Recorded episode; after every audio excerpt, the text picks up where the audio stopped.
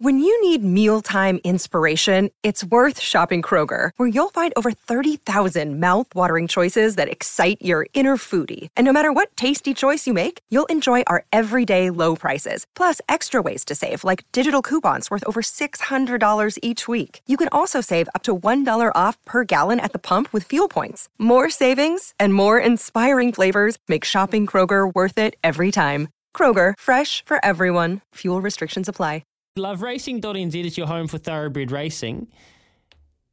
You can go to loveracing.nz and uh, have a play around on their website. They're great website. Figure out how you can become an owner. And I tell you what, there's no better time to be an owner of a racehorse than right after the sales because you get to kind of go to the farms, you get to see the horse, you become have a relationship with your yearling. If you want to get a share, now is a great sh- time to go get a share in a racehorse. So many great syndicators out there, including John Galvin of Fortuna, who we're going to catch up with right now because well, we. There's probably not better time of year than now, John, to have success like you had last weekend with Leaderboard and, and today at New Plymouth, a couple of horses right there in the market. Good morning to you. You guys are, are loving life at Fortuna right now. we are indeed, Louis. Um, uh, the Wellington Cup yesterday, uh, you know, last Saturday was just simply amazing um, for us and our team, and um, yeah, it was just great to be there. So I, I saw you were there. Did I see you on a train with the trophy afterwards? Was that you? Yeah, that's a bit of a story in itself because um, Jessica and I got on the train with the Auckland Cup, uh, the Wellington Cup, and um, you know what it's like on a train heading back to um, Wellington from Trentham after the Wellington Cup. A few people have had a few drinks and everyone's having a good time. So everyone wanted to come and get selfies with the cup and one thing and another. And then um, I said, uh, look, we've got a runner in Singapore coming up in a few minutes on debut, a horse called Nippenberg. And um, everyone said, oh, has he got a chance? I said, yeah, I think he has. So people jumped on their phones and had a bet. And then uh, watching the race on their phone, and he got up and won by a couple of lengths, and the whole carriage sort of went absolutely berserk. so, John, uh, how come I don't get this mail? Anymore? Do I have to be on a train carriage heading to Wellington to get the exclusive John Galvin subscription of tips? That, that sounds like that sounds like right up my alley, mate. No, it's a. I'm serious. You've had some serious success of late, and uh, around the sales time, it's a great time just to put yourself back in the front of everybody's mind. Today, a couple of really nice chances. I don't know if you're heading to New Plymouth, but Rubicon Crossing and Marlborough Bay as well. Um, you must be feeling good about your chances across the board and, and how your team's firing here and in Singapore. Yeah, so I'm at Auckland Airport now, just on my way to New Plymouth. Um, Marlborough Bay's in race four. Look, he, he ran a lovely race in the uh, in the stakes race at Riccarton, um, the, um, the the Water Cree Stakes, and then got no luck in the Guineas. We gave him a break. He resumed at Te Rapa on New Year's Day, but struck a really firm track uh, which didn't suit him. And um, uh, but now he, he gets a, a, wet track at New Plymouth, and um, so we think he's a, a reasonable good chance. Yes.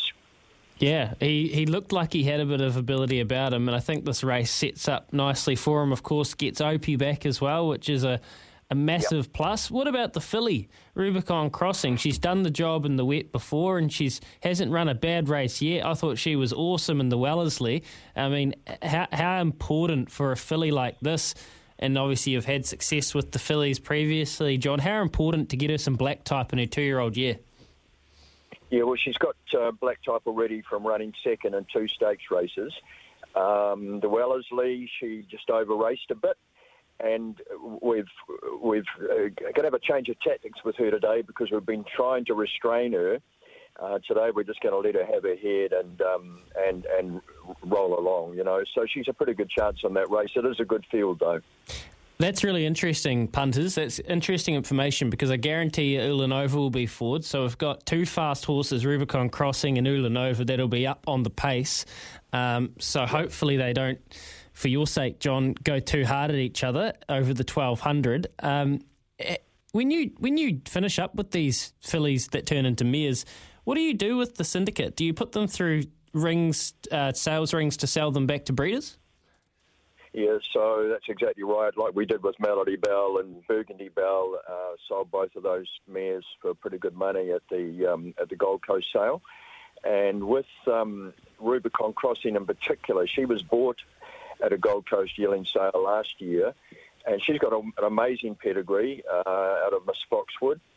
Um, and so, if she could really do it on the track with you know uh, group success, uh, you know, she would be a substantial six or even seven figure mare at the time of her retirement. Okay, well, that's awesome. Very exciting for owners then. And that, look, this is what brings, I mean, so much more in than just the race ahead of itself. There's so much more that comes into it in the ecosystem, isn't there, John? When you, how does it work with um, yourself and, and Te Akau especially? Because do, do you does do you buy your own horses or do you let Dave Ellis go about that and do you put orders in per se and say this is what we were thinking and this is how many we were thinking or does he buy the horses and then come and approach you afterwards and say hey this is what I have are you interested? No, what we do is this. Uh, I say to David and Mark and Marcus Corbin, who are effectively our selection team, this is the type of horse we're looking for, be it a, you know, a two-year-old type, um, a, a three-year-old type, a staying type, etc. And we always bite a budget. So Mark will then go through his video clips and um, um, draw up a list. And um, out of that list, you'll say, look, you're no show of getting that one for your budget, but these ones are a possibility. So by the time David um, is sitting in the ring, he knows what my horses, uh, uh, you know, uh, on the list are, and um, provided we get them for budget, then um, we're done.